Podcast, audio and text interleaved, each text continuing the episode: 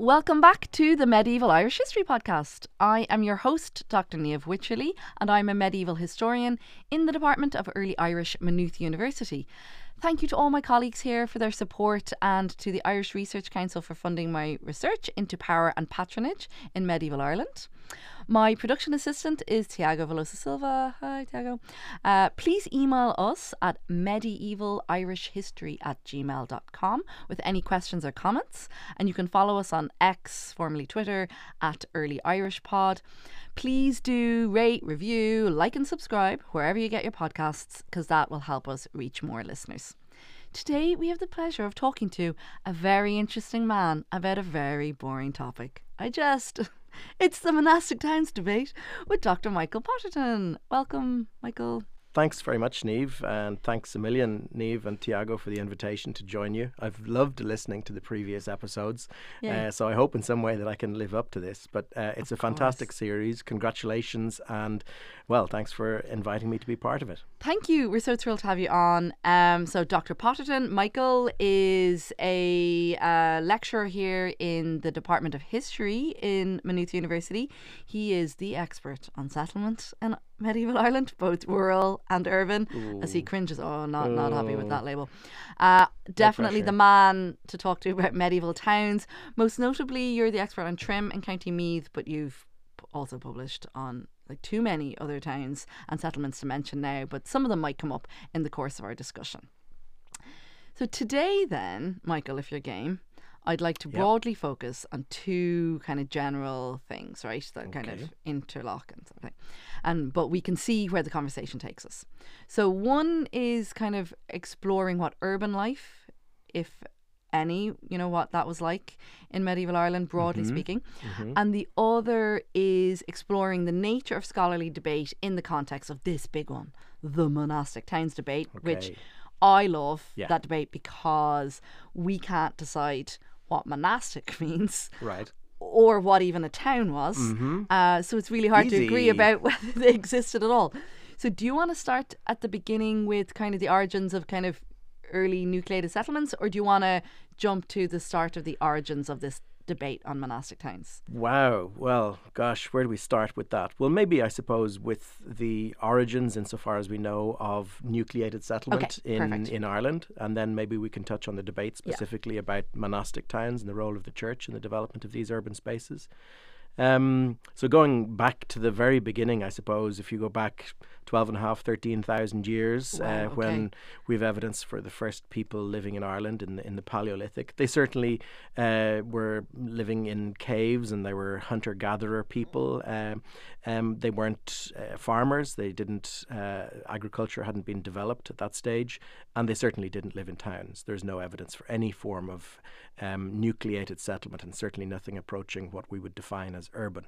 And we move quickly then into the Mesolithic or the Middle Stone Age, and there are people living in extended families, uh, huts gathered together on lake shores, people involved in industrial manufacture of stone tools. But again, these are still hunter-gatherer fishers, no agriculture, and still no towns. The Neolithic then, the New Stone Age, uh, very important changes take place, the development of agriculture, the first pottery in Ireland, a number of important cultural and societal changes.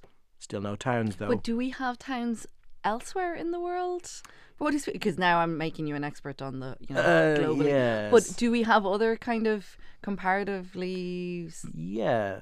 Do you know, I, you probably know this, but that's a brilliant question because, uh, and a lot of people don't realize this, but I'm not surprised that you do. Um, it really is the development of agriculture and the ability to produce food as and when required in large amounts that facilitates okay. and Um, accelerates the development of towns. So it is developments in the field, as it were, uh, in rural uh, landscapes that encourage and facilitate marketplaces for the products of those fields to be shared and exported and traded, um, that actually stimulates the growth in towns. Not in Ireland, but elsewhere. Okay. And the first towns in the world develop in places that agriculture has taken leaps forward in wow, terms okay. of technology and in terms of production. Okay, great. Sorry, I jumped in there. It's like, so at the at the so what kind of rough dates were you talking about there? So, so in, in an Irish context, um, the uh, Mesolithic to Neolithic transition is about four thousand B C, about six thousand years ago, and the Mesolithic lasts for about uh, three, three and a half thousand and is that years. When, is that... Sorry, I'll keep it. I'm just That's genuinely. Okay. Is is that then our Newgrange? Are the big passage tombs? Are they yeah. dating to around? Yeah, those those passage tombs at in the Boyne Valley at Newgrange and in in other centres around the country are part of the Neolithic. This Neolithic population, okay. we know far more about the dead in Neolithic Ireland okay. than we know about the living. Yeah, um, but we can. So they are say, leaving these monuments on the landscape. Absolutely, but they're not living monuments. in anything. Akin to what approaching no, what we understand. Right. I mean, they're living okay. in relatively small rectangular okay. houses, probably again extended families with uh, their livestock nearby, with fields in which they're growing uh, food for themselves, okay. uh, but still not towns. Okay. And then we come to the end of the Stone Age. We've got the advent of bronze working, uh, the Bronze Age, as you might expect. And, of course, they continue to work in stone and in bone and wood and antler.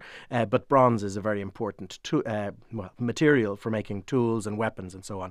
And this facilitates uh, the clearance of trees on a larger scale, more land prepared for agriculture. Um, it facilitates a growth in population. And you might think, ah, growth in population, that's something we need for towns, isn't it?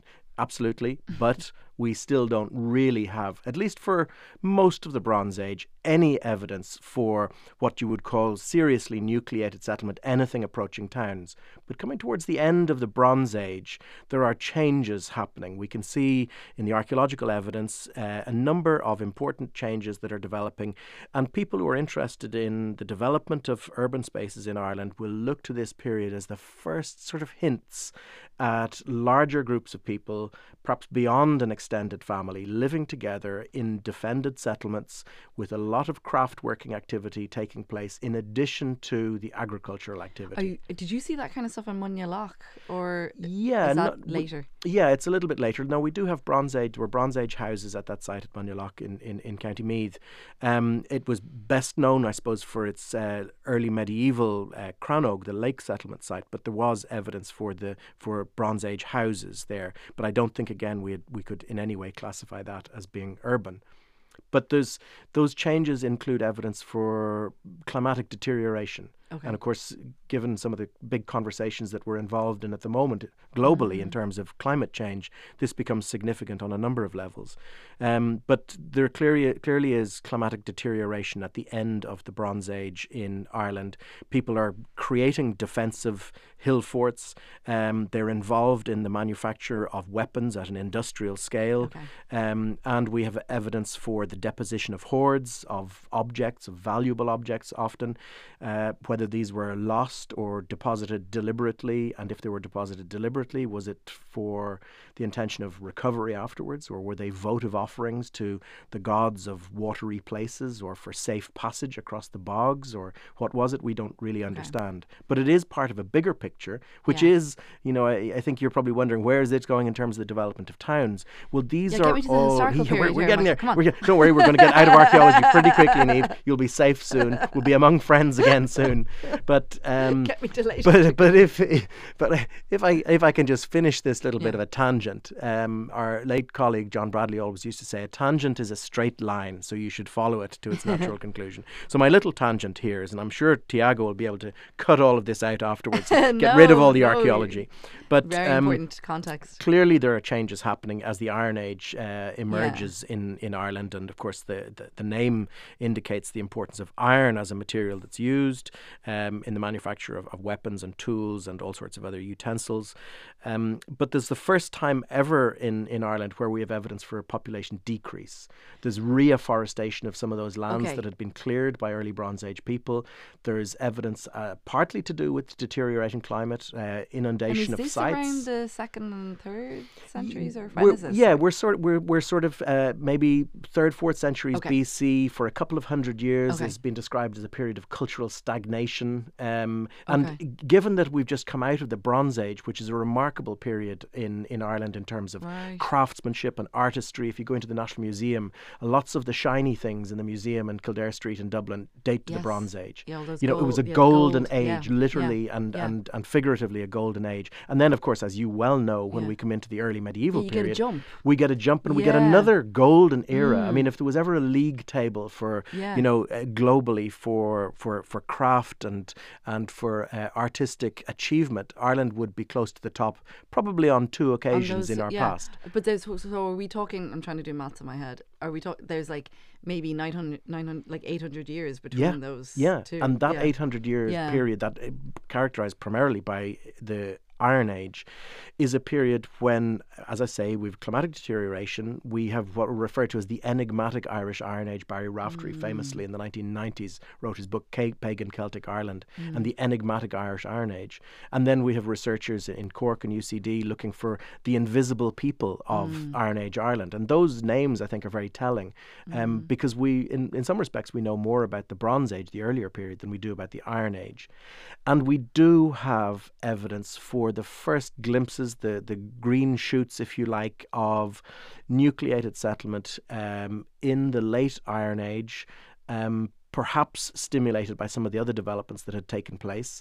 Um, when we start to emerge then from prehistory, the end of yeah. the Iron Age, into the early medieval period, where we start to get reference to certain places in the earliest texts, yeah. um, we now can add a very important layer of evidence to what had previously only been archaeology. Of course, prehistory, yeah. by its very name, is before history, yeah. before the written peri- the, the period where we have written evidence. So we're emerging now with a little bit of knowledge in the, uh, from the late Iron Age. And uh, at this time, again, just for wider context, sure. you have the Roman Empire, the so-called decline, perhaps that's a, a debate for another day, mm-hmm. of the Roman Empire, let's say in what we're calling the late Iron Age in mm-hmm. Ireland. So you have yep. you have big cities. Yes, in, yes, certainly of, Rome, for the time. Yes, absolutely. You know, yeah, enormous. Constantinople. Yes, yes yep. big cities. Right.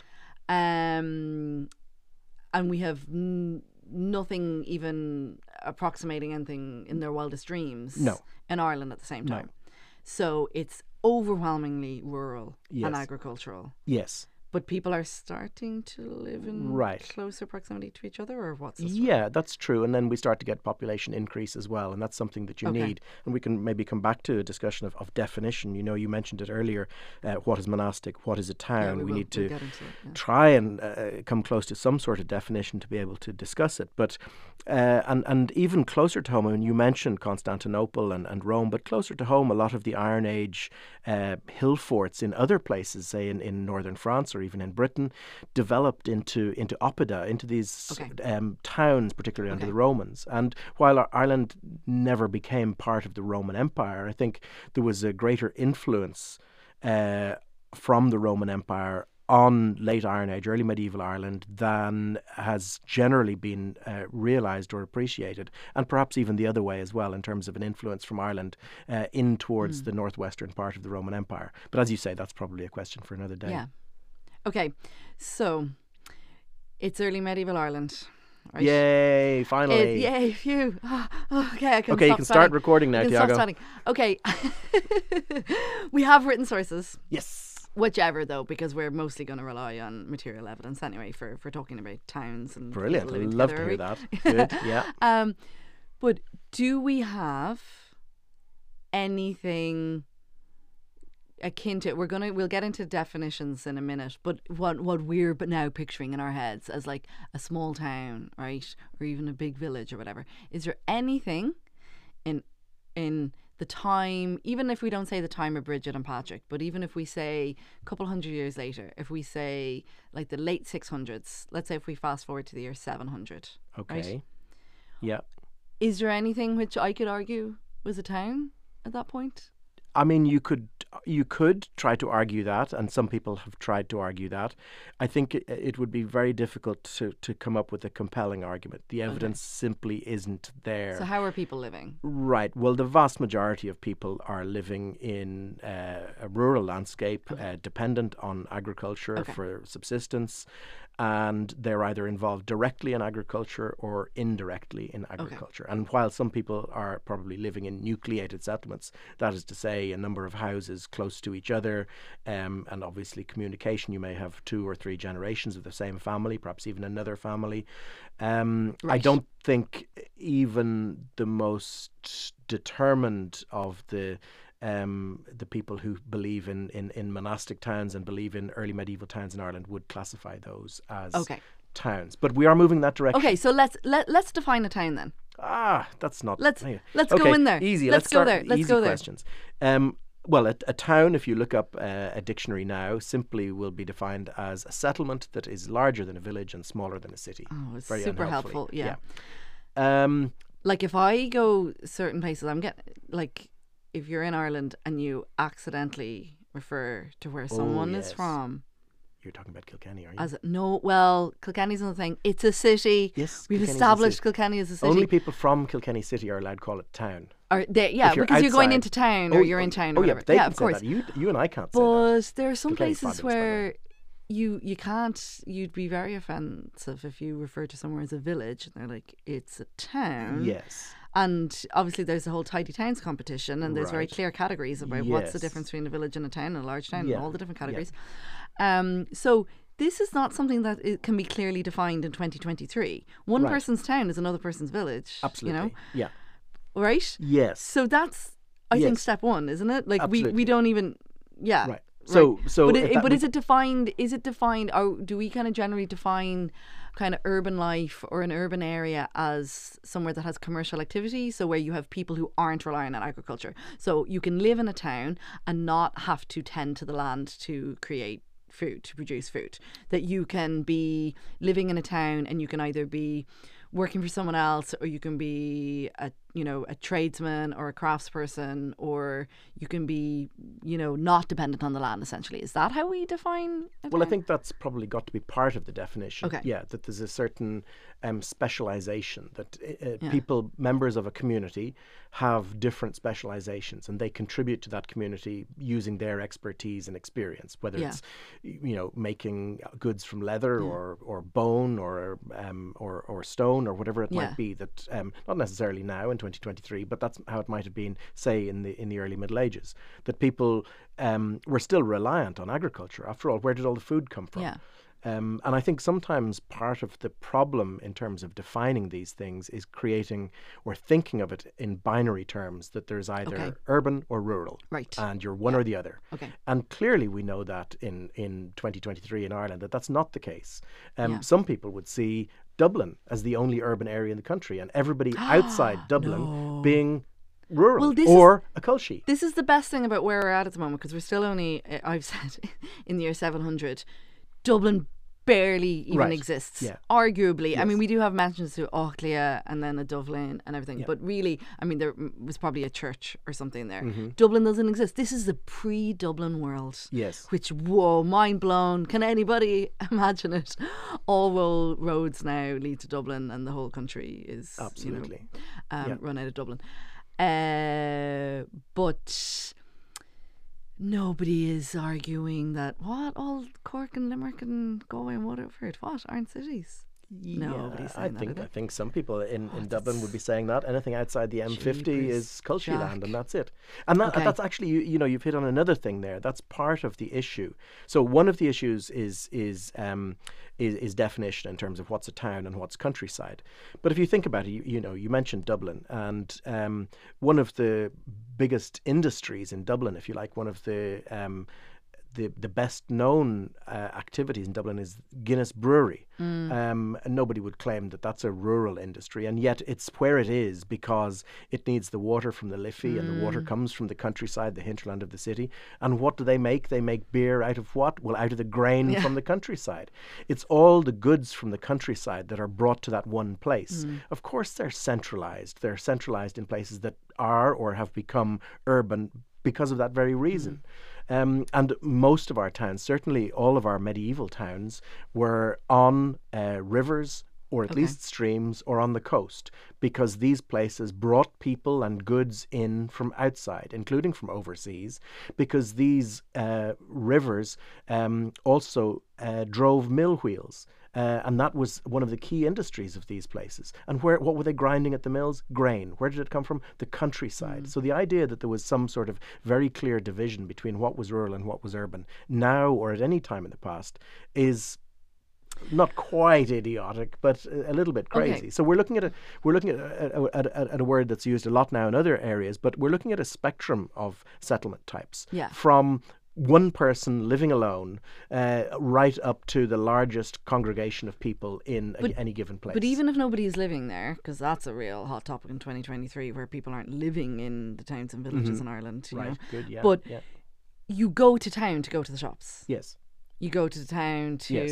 you know, avail of certain services yes. that you can't get right. when, where you're living. Yes. So you go there. Yes. Um. Obviously, let's. It would be easier if this was twenty-five years ago, like before online shopping and stuff, where you can get everything delivered to your house. But anyway, right. in the Middle Ages, are there towns that you can, even if people aren't living there, that you can go to to buy stuff? And avail of different Absolutely. Services. Places like this evolved to supply goods, to supply ultimately education, healthcare, okay. entertainment, yeah. um, to be a focal point for administration and yeah. government. Yeah. Uh, that's where you go to have things registered or in terms of deeds for okay. property, not just in recent times. That's been this has been happening for hundreds and hundreds yeah. of years. And those are places that represent not just the people who dwell within them, but also the people in the countryside too.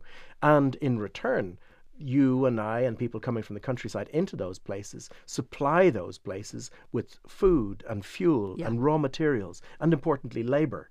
Yeah. Um, so there is this, what you might call a symbiotic relationship between town and country, which also serves to remind us that The, the the division between the two might be very obvious if you have a wall, for instance, around your town and a very distinct division between... Is that something that's necessary for us to define a town? Uh, it might be included as part of the definition. I mean, I think you mentioned specialisation of craft and of activities mm. as part of it.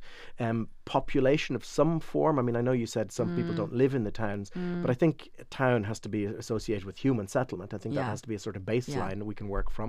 Uh, does it have to be ten people, a hundred people, a thousand yeah. people? I mean, you know, we could come up with a definition that way too. And then how would you know? Yeah. Uh, and then um, religion, is that imp an important part of it? In an Irish context, given a discussion about monastic well, towns, you know, is religion necessary? I, I don't mean, gosh, is, re is religion necessary? I mean, yeah. in terms of our definition, church. Is the presence of a church important? So then if I, if I, jumping all over the place a bit here, everything that you've just described there, I'm on board. That sounds like time. That sounds great. Where comes to mind? So straight away when you're talking, I'm like, okay, so then Dublin in the year nine hundred, mm-hmm. definitely by ten fourteen, by mm-hmm. the Battle of Clontarf and everything, mm-hmm. Dublin is, is doing all of those things. Mm-hmm. Dublin is providing all those things. It's very definitely a town by how we understand a town. Yeah. Right? Yes. Are we happy with uh, that? Well, we, no. you and I probably are just about. Uh, Dublin in the year ten fourteen. Are some people yeah. not happy oh. with Dublin? No, no, no. So when, so, okay, right, yeah. okay, brilliant. Well, let's get into it then, because I, what would be, so then Trim, right? Ah, uh, yes. Where you're, your Trim. Yeah, yeah. On the banks the of the Boyne. The man from Trim. Um, Trim, are we comfortable with Trim then in the, in the, twelve hundred, no, twelve fifty. When are we happy with oh, yeah. that's definitely a town? Well, it, it we becomes easier in the later years. Medieval period because you have charters and you have oh, agree with it God, or we're not. Going to bring in charters. But you've got a legal document, ah, you know, right. agree with it or not, okay. but that gives a status to a particular place and the people who ah, live that's there. That's not necessary though. To right? Yeah, but it's in a way, it's an in terms of a definition, it's easy. We mentioned okay, it Kilkenny. Means it's straightforward. Kilkenny is a charter no from sixteen oh nine that makes it a city. Therefore, it's a city. Oh, okay. You okay. know, um, but in the Middle Ages, up okay. to sixteen oh nine, it wasn't necessarily a city. It was okay. a town.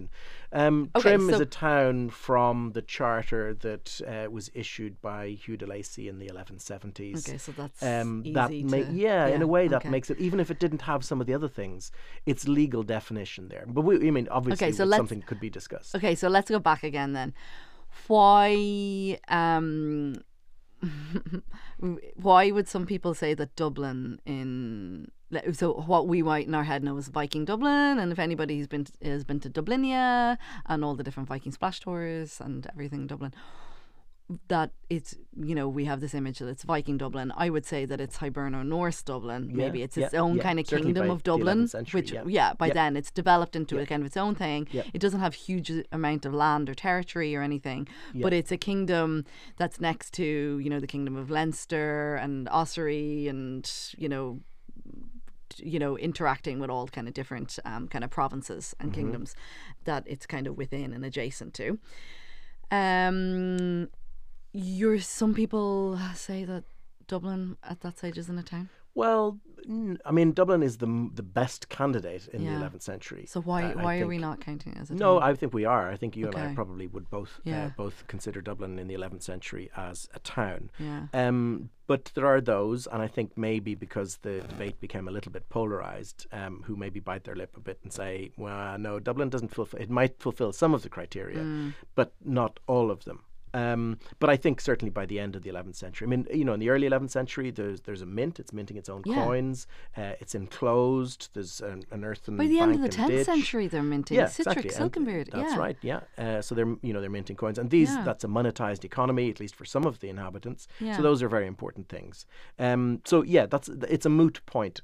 Yeah. You know, but but that's wh- that's when we get to it. The yeah. beginning of the eleventh okay. century, really, and Dublin as the largest by then the largest settlement in the country. And it has for a thousand years been the most, the largest, and the most important Till settlement yeah. in Ireland. Um, but we were all taught in primary school that the ah, Vikings must be true. Then. The, yeah, the Vikings introduced towns.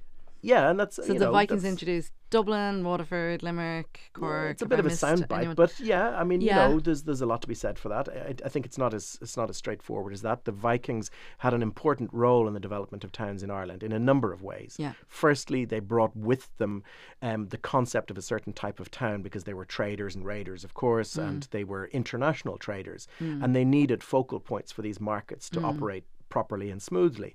Um, but they didn't come into greenfield sites in, in Dublin and Waterford and the other places you mentioned. There were already people living there. There mm. were already people trading and raiding. Uh, and there were church sites at a number of these places in the tenth century, the early tenth century, when uh, the Vikings established towns. Obviously, they'd been there through the late eighth, ninth centuries, but I don't think anybody's arguing that those places were towns, the overwintering mm. stations, the Longfort.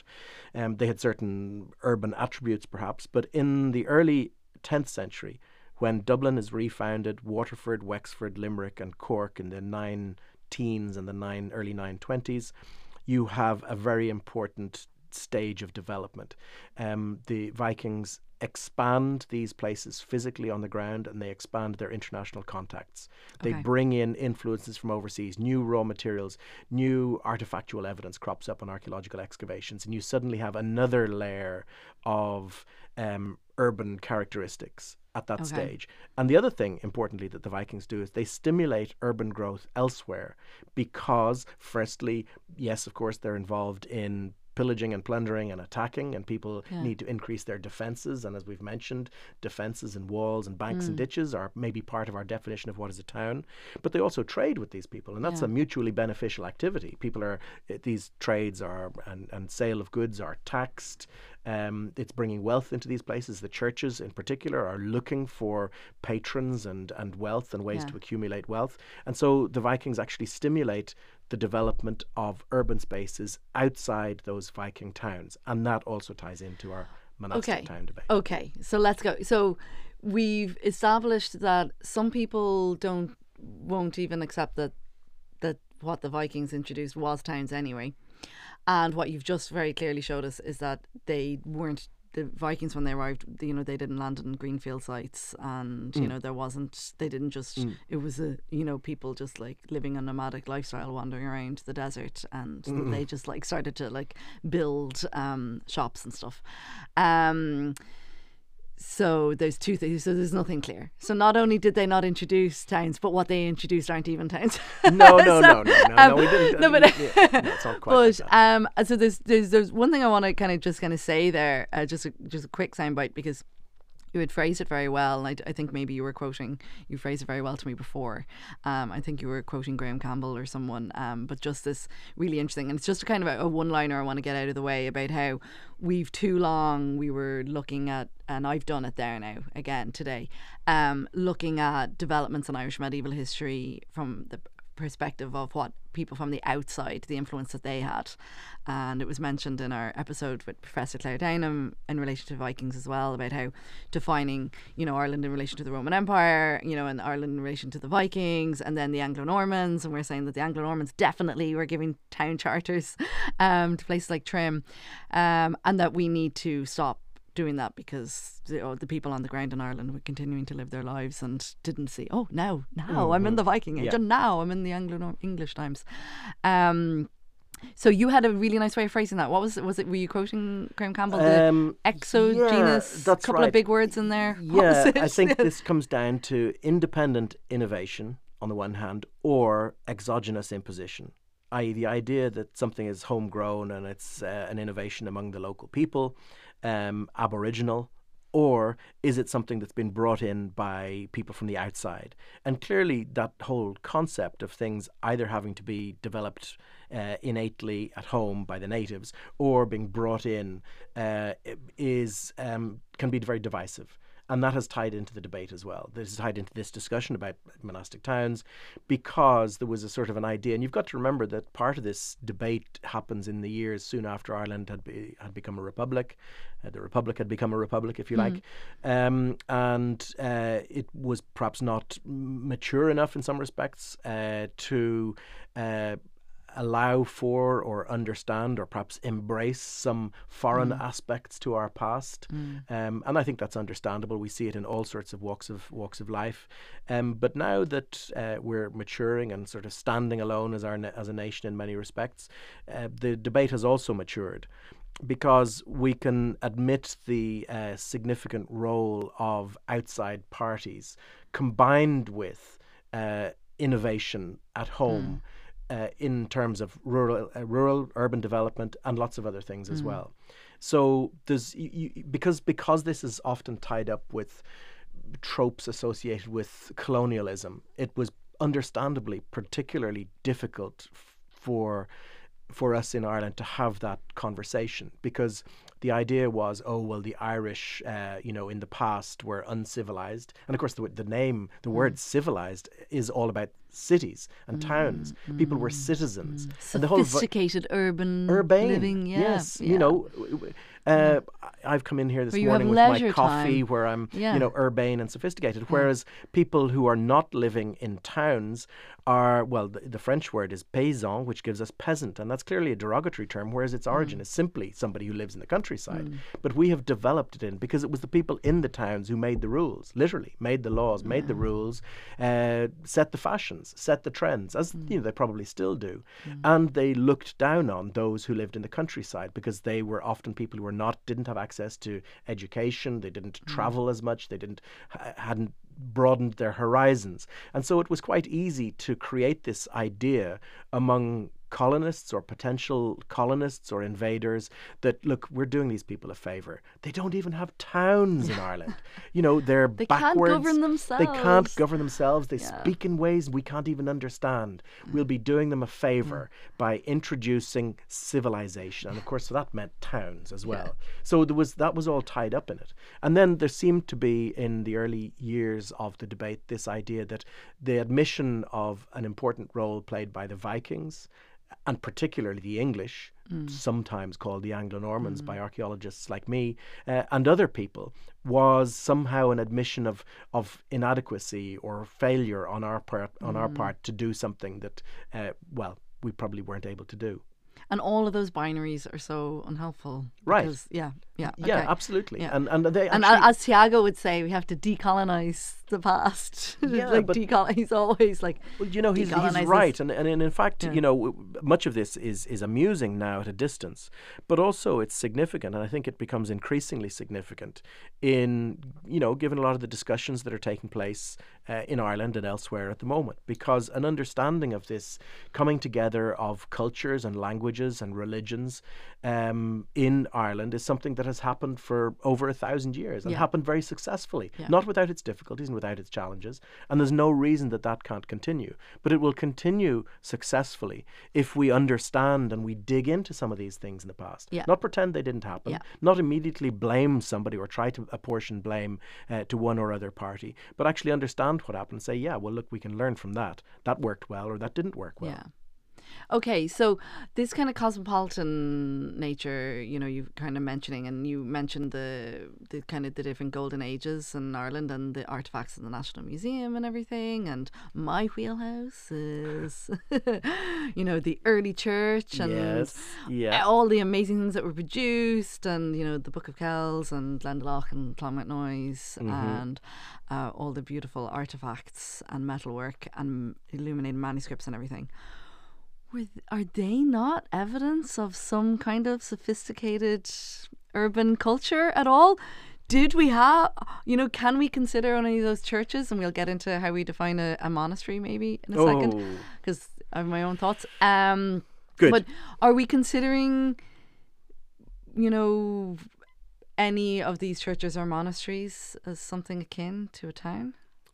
Well, that's certainly an important part of the of the discussion. Places like Clonmacnoise, yeah.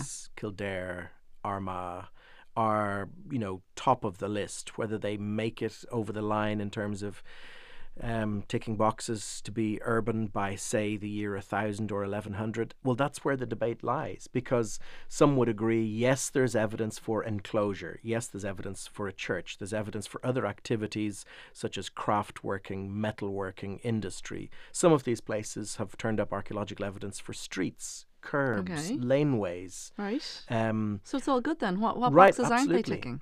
Yeah, so they're not necessarily ticking the box that distances them from rural activities. Right. And this is where, you know, okay. I, I'm I think I'm with you on, on most of this, Niamh, you know, in terms of... I actually don't think I have a fully formed yeah, opinion on any of it. No, and I honest. don't think you can. Unfortunately, I don't think we're going to come to the end of this discussion and say, well, that's it, sorted then. Uh, clearly there were monastic towns, or there weren't. Yeah, yeah, it'd be super handy, but yeah. I'm far. I'm sorry, I don't know yet, but spoiler alert, we're not going to be able to do no. that. Uh, in the fact, debate will if rage anything, on yes, because I, I really do believe that this yeah. is a spectrum. We have vocabulary yeah. that we try to, I mean, archaeologists are very good at compartmentalizing things and saying, well, if it doesn't fit rural, it must be urban. And if it doesn't fit town, mm. it must be countryside. Mm. And that's not necessarily the case. And I think one of the helpful um, developments in all of this is the study of hinterlands over the last yeah. generation and or so. And you were doing work on Dublin. You have a big book on Yeah, well, I was involved with uh, in the Discovery Programme with Margaret Murphy and, and others, Neil Brady, um, who directed the project on looking at the hi- Dublin and its medieval mm. hinterland. And something that that brought home to us was the That that symbiotic nature, that that connected connectedness between the town and the country, and the fact that if one was going through hard times, so too was the other. Um, and so, does a town have to be independent? So, would somewhere like Armagh have to be independent from the countryside to be considered a town? I I don't. think so. And that that's one of the things. I was recently rereading a really excellent essay by our former and late colleague Colmán Etchingham here mm. in the Department of History, a really excellent essay on the concept of the of the monastic town. And he sort of points out um, a number of the activities in places like mm. Armagh and Kells in Meath and uh, Kildare that were clearly rural or rural related. And he uses this as evidence to sort of dismiss them as towns. And I did have a chance to talk to him about this because I, I it's something I, you know, I have huge admiration for Colmán. I did as a colleague, and uh, it's a great loss to us uh, that he's no longer mm. with us.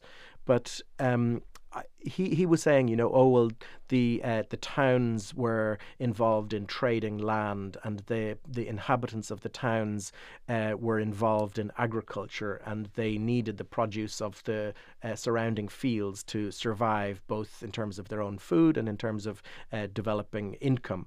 Um, but to me, that didn't discount those places from being towns. After yeah. all, most land now is bought and sold by people in towns. And yeah. in the later Middle Ages, the biggest landholders of land in the countryside were the monasteries mm. in towns. Mm. People like Saint Mary's in Dublin, by the time of the dissolution in the sixteenth century, owned something like fifty thousand acres yeah. in the surrounding yeah. counties. Wow. That doesn't make that monastery rural yeah. because it owns yeah. and depends on fields. Um, and, and I think this was where part of the, the, the debate broke down a little bit, because showing that places like those we've mentioned, those larger monastic or church settlements, yeah. Clonmacnoise, Kells, uh, Kildare, Armagh, et cetera, and you could add others to that list, that proving that there were rural related activities or agricultural related activities going on there, I think doesn't mean that they're not towns. Yeah, okay. Right. Will we then, because I, I do want to kind of get into some other stuff, but because you mentioned Colmán Etchingham, the late great Colmán Etchingham, um, he also made a massive contribution to our understanding of monasteries. Yes. Yeah. So if yeah. we talk for uh, just a minute about the monastic in the monastic towns, I think one of the things that's a little bit of a misnomer about understanding medieval Ireland, uh, which has been long, long kind of debunked within uh, academia by people like, um, you know, Richard Sharp and um, Colmán Etchingham and, and many others. Um, I actually have a bit of an essay on it. Ah. Um, go on to my academia dot e d u page. No, anyway, um, but... Uh, just that the traditional understanding from a very long time ago was that we had monasteries, uh, you know, that it was a, the church in Ireland was dominated by monasteries and by like a monastic tradition.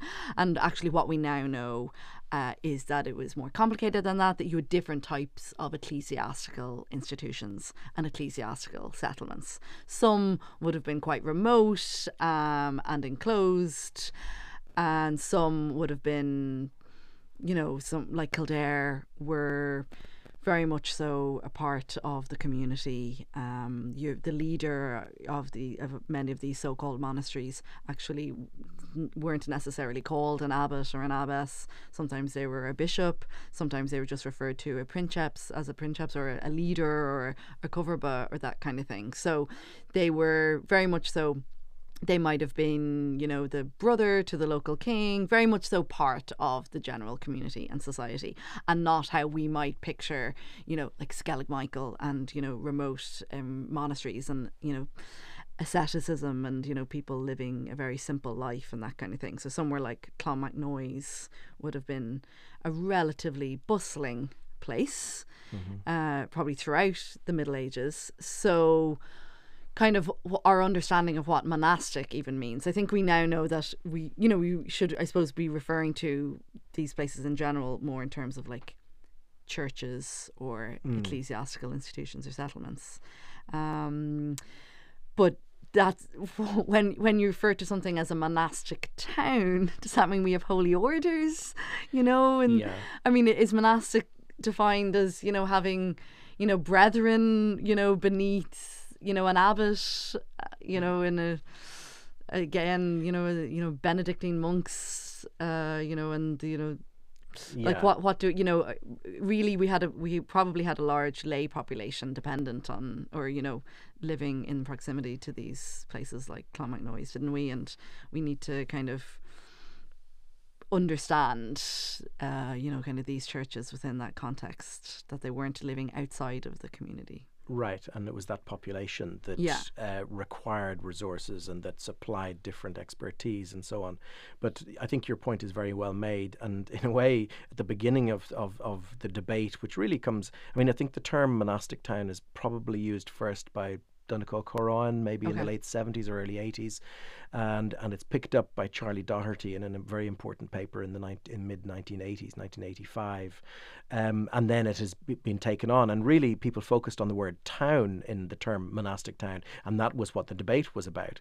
But um, in in in typical uh, Etchingham style, um, not only did Colmán question the term town, but he rightly turned focus back on the term on the word monastic mm. as well. Um, and people had sort of let that slip. That somehow slipped under the radar, if you like, the term monastic. And you're completely right, and he was right to point out that this is equally fraught with yeah. difficulties.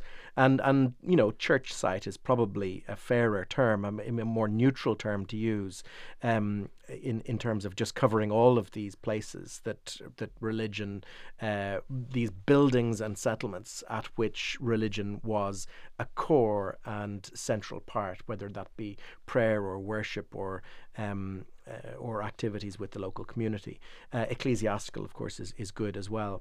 And we do have those initial, certainly the initial, uh, very remote, usually inaccessible church sites that were not for communities mm. looking after the sick and uh, marginalized in society. That wasn't their function. Their function was for people to take them, to take themselves away from mm. society, to devote themselves to a life of prayer and worship in uh, the betterment of themselves in the eyes of God. It wasn't to preach to a community or to look after yeah, or to injured provide or for provide for anybody. Yeah. However, you start to get um, other church sites being built deliberately and explicitly on routeways. Uh, yeah. Clonmacnoise is a place we, we've mentioned a few times, yeah. but you know it really d- stands out. There yeah. it is on the banks of the River Shannon, uh, you know, that great north-south uh, artery of transport and communication, uh, where it transects the Escorieda, this great mm. glacial feature east-west across the country. People knew it. People came here uh, for prayer, for religion, to be catered to. Yeah, to but be could you come after. into somewhere like Clonmacnoise to avail of a service or, yeah. you know? Yeah, like, not initially it, probably. Yeah. Although it may well have actually yeah. been a pre-Christian, uh, like many of these did places it, yeah. were, pre- pre-Christian yeah. centres. I mean, Kildare is another one. Yeah. These, these places that developed on the site of uh, either ritual centres or places where trade and um, and craft yeah, and would, economy were Yeah, key. Would you ha- have had like market days and everything at the, at places like Clonmacnoise where people days. were coming in to yeah, completely. trade and exchange? So they were known for people. The equivalent of, you know, people in the, at the front of the church coming down, sitting down with their bags of things mm. to buy and sell, to people going to church, mm. to pilgrims uh, uh, who increasingly came to these places, mm. as you well know. Mm. And so, um, yeah, you have the development. To me, it's no surprise that we have market crosses. These yeah, combine okay. those two mm. strands. They're, you know, the cross is, of course, the most uh, obvious and enduring symbol of Christianity, mm. you know, on which Christ died. On the other hand, these are marketplaces. You have market crosses known from From Clonmacnoise and Glendalough and Athenry and uh, Kells and Kilkenny, lots of other places. Um, they're markets, so that's the other function mm. that develop alongside this, and that's a non-ecclesiastical, non-Christian function that is important for the definition of a town. So if we don't worry about the monastic part in the monastic towns debate, and we just okay. say the church, just say church, we say church, church towns, towns. ecclesiastical okay. church towns, towns. ecclesiastical, ecclesiastical towns. I think yeah, okay. Uh, we just oh yeah, Michael Potterton and Niamh Wycherley have just decided to yes. redefine right, everybody. redefine the name of the debate. Continue yes. to debate as you were. Yes. We're going to call it the, ecle- ecclesiastical the ecclesiastical debate from now on, from um, this day forward. But so, like, am I unfair to imagine them functioning a little bit, you know, as places that people could come? Were there ple- people living in these places, craftsmen or craftswomen, who weren't dependent on, you know, who weren't engaged in any kind of agricultural activity, or and they haven't hadn't been for generations, who were living off of the, you know, in. Yeah. The yes, I, I'd be fairly so, confident yeah. that, you know, we can't be one hundred percent sure. But again, ar- archaeological evidence would show that there are specialist areas within, say, Armagh, where um, bone workers mm. had their workshops, and they specialised in making buttons and combs and handles out of yeah. bone and, and antler. And the archaeological yeah, evidence, evidence is very clear. Yeah, yeah, yeah, lots okay. of archaeological yeah. evidence for that. Yeah. Clonmacnoise is another place in, in question. And you've uh, increasing evidence for leather working, but not just a bit of leather working by somebody who decided to make themselves a pouch or a satchel or something. Somebody whose specialism was working with leather. So they were supplied yeah. with hides from the countryside. Well, and even but, like, cl- sorry, like Clonfad, you know, the excavations yeah, that were the done there, I mean, it's probably twenty years ago now, is it? I can't remember. Yeah. Um, but in the Fertilic Kingdom, um, that they just massive iron working industry. Yeah, this is a in this rem- church Clonfad, which in the historical record is barely mentioned, but the uh, kind of almost accidental, you know, one of these, you know, development archaeology, you know, where they're building yes. the road. Yes. Um, and they have to do the excavations, and they uncover this massive iron working mm-hmm. industry. Yeah, amazing. These these handbells. So you had all these dudes working, the, you know, they're ironmongers or mm-hmm. whatever, or craftsmen. Yeah. Um, I suppose they would have said they lived in the... Oh, but they, yeah. Well, what did you mean? Did I they live know. in a town? Did they live in a monastery? I'm not so arguing. I'm not arguing that Clonfad was a. Yeah, I don't think a, you know if we if we could take our time machine back to Clonfad or mm. or any of the places we've mentioned. Um, and hover over it, mm. uh, would we look out and say, oh, that's clearly a town mm. or that's clearly a monastery? I think to you and me, even reasonably well read on the subject mm. and so on, I think it would be very different from what we imagine. I could be wrong. Yeah. And it's certainly very different from what your listeners would generally imagine as a town or an urban space mm. because it has developed so much. You know, you ask some of your undergrad students, mm. uh, bring in an old hand uh, telephone, a landline, and ask them what it is. Some of them won't even know what it is. That thing, do you remember the thing you hold it up to your She's ear and it's got a big... Some of them have like, difficulty with, like, books. You it's know, because we read, even I books, do as well. Yeah, yeah. yeah books. This thing, but this like, artifact read, you've brought I in. I know, but, but yeah. in fairness, I'm not. I'm the same. You know, like we we're reading stuff online. It might be originally published in oh, you yes, know hard course. copy form, yeah. but you're reading yeah. the same thing yeah. online. That's just a few but years. So you imagine know, trying to transport yourself yeah. back that yeah. that far. Yeah. I and just, it, can I just yeah, tell you? Yeah. I have a student who was born in two thousand six. Isn't that crazy? Oh like two thousand six gosh. is just that's like a few yesterday. weeks ago. Yeah. Oh wow. Okay. Yeah. I was no, even that's finished. Really scary. I was. Yeah. I know. Wow. Oh uh, my like, god. Yeah. Okay. Well, I, a couple of things. We're way out of time, but uh, I will for any listeners who are who do know about the inverted commas monastic town debate. Yeah. Sorry. That we've renamed. um, uh, they might be screaming that we haven't mentioned the medieval authors, especially guys in. And women who were living in these ecclesiastical institutions. In many cases, we have references to them, sorry, using terms like civitas or like a term that we right. would understand, yes. or even oppidum, you yes. know, t- yeah, terms yeah. that we understand, Latin mm. terms that we understand to mean mm. s- some kind of an urban, mm-hmm. you know, a town or mm. something urban. Mm. Um, yes. We do have those references. I'm not going to get into now what I think of them. Yeah. I mean, my own yeah. little thing is Kildare was a was a was a was a glorious city. Um, in Cogitos's eyes, I firmly believe that. I don't think it was just metaphorical. I think he Kildare was the most impressive place that he knew of. Mm-hmm. You know, um, and that in his eyes. Mm. It was this glorious city, whether it was to anybody else or not, whether it was to Armagh or whether it was to anyone else in Ireland or anyone in, you know, the rest of kind of Western, what would have been termed Western Christendom at the time. But I do think that those authors, the terms that they were using, that they were, you know, imagining that these were really impressive places to them. So in comparison to the rest of the country, they were, you know, like cities and towns. But anyway, we, we don't have time to get into it, but I just wanted to put that out there mm-hmm. that yes, the... kind of literary sources, you know, these people within these places are sometimes using terms like, as I said, um, you know, oppidum or civitas or whatever to describe the places that they're living. Um, but just to kind of finish up, Michael, should we care about the monastic town debate? Is it useful?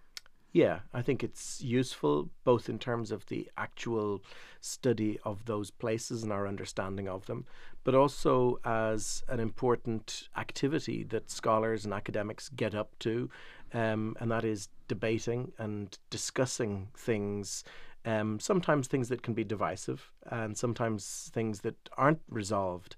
Um, but that is an important part of... Um, of community and of society. And I think it adds to community and society going forward. And if I may, just on that, Niamh, I happened to, before I came in here this morning, pick mm. down off the shelf in my office a little booklet I mentioned earlier, actually, Colmán Etchingham, The Irish Monastic Town, Is This a Valid Concept? Uh, from two thousand ten, I think, the year isn't on the front of it. I thought this was my own copy of, of this from uh, a few years ago. But when I opened it, just to remind myself of some of the things that Colmán had said, I see that it, in fact, was John Bradley's copy.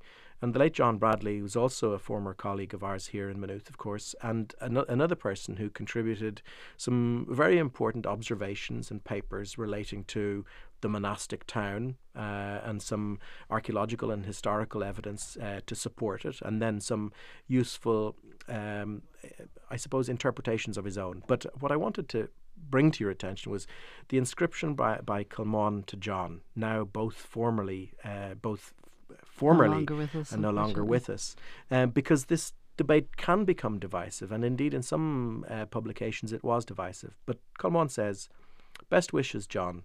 We may not agree about this, but I hope we can agree that it's all in the cause of real scholarly debate." And I think that's wonderful, and I'm going to treasure this copy. Yeah, thank you, Michael, for that. And as well, just to put out there, again, you know, my eternal plea, there are, as I say, um, medieval historians are becoming uh, endangered. Yeah. Uh, yeah. And we... we need to have people who are able to guide us through and help us through understanding our past. Uh, as Tiago, you know, is constantly telling me, you know, by de decolonizing uh, how we kind of approach the past and how we understand things. Uh, and without people who, you know, without new students, you know, without lecturers to teach the students, um, we can't have, you know, new people coming up and understanding medieval Ireland all the better to help us understand us, ourselves today and how we, you know, our own identity. Identity and everything. So that's my, you know, my usual plea for adopt a medievalist. Yeah, adopt a medievalist. Patronize us, please. Yes. You don't get um, okay, so thank you, Michael. Obviously, as with everyone, I could talk about all these topics for at least two hours. It seems cruel and unusual to cut them off even at this, you know, and it's probably, Tiago, we've gone on really long, but still, it, it Monday, seems almost it? impossible uh, to cut these discussions down. Thank you for your time oh, thank you very and much your indeed. knowledge and your expertise. It's been really enjoyable talking to you today. Thanks, Niamh. Bye. Thank you. And thank you again to Tiago um, for um, working with me on the podcast. Please, everybody, I hope you are enjoying the podcast and you enjoyed this episode. As usual, rate, review, like, subscribe, and everything else. And um, we'll be back again in another two weeks' time. Bye.